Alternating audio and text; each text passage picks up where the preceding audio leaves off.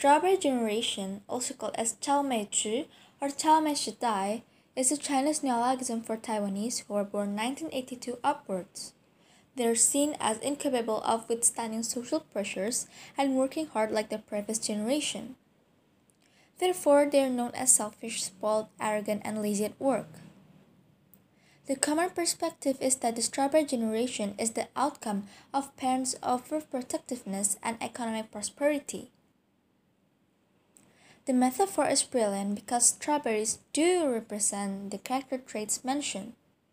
It bruised and turns bad easily if it's not stored properly, and is grown in a controlled and safe space of a greenhouse, which demands strawberries a higher price.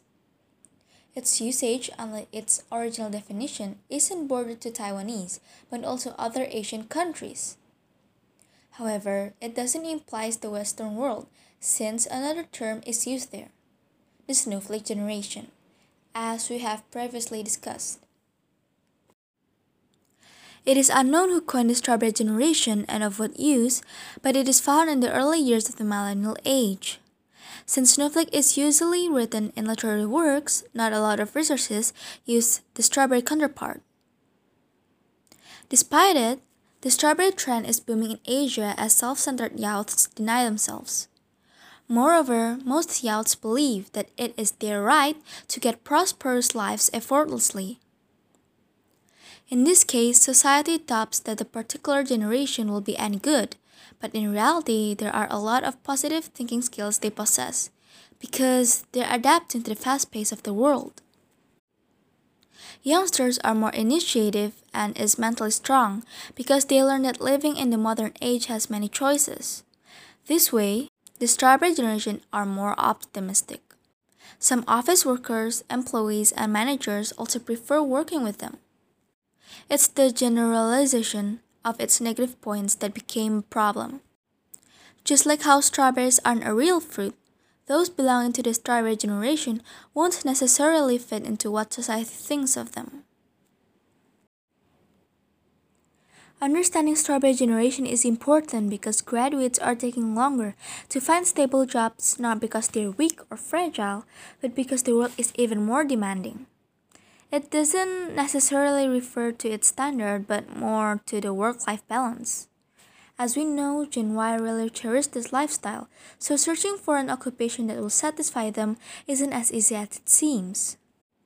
A self centered strawberry generation also puts them at disadvantage in work relations. They are accustomed to asking questions, but it doesn't mean that their coworkers or boss is comfortable with that attitude. But when the strawberry generation creates a positive impact, it might be the best generation to exist. Even, earning money was never the top priority for Gen Y. In fact, it was home ownership.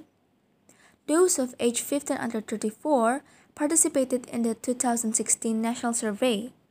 They answered that following home ownership, they view strong family bond, learning a new skill, and successful careers are important.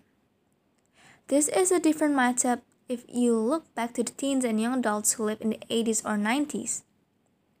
This is because the strawberry generation grew up in a more open community. So there's more information and a bolder approach to life. These youths dream bigger and they wanted people to respect their opinion, and vice versa. Forcing the strawberry generation down a path they refuse is never a success. For me, it's actually interesting to cover this topic because the strawberry generation is considered as a subjective topic. People's experiences of their interaction with Gen Y varies. Many of us view millennials as an arrogant person who are too sensitive to talk about unnecessary things with. However, I do believe that the strawberry generation will lead younger ones to a better future. They grew up with vast access to information and learned to be open minded when working in the modern world because most of today's jobs require relations. Never let the misunderstanding of the strawberry generation define you. To be honest, I find this term empowering because it sets apart a uniqueness on Gen Y. Obviously, not because strawberries are easily turning bad, but because strawberries are also the source of diverse vitamins and fibers. And that's it for me today. Thank you, everyone who has been listening up to the end. Stay safe and healthy, and see you next time.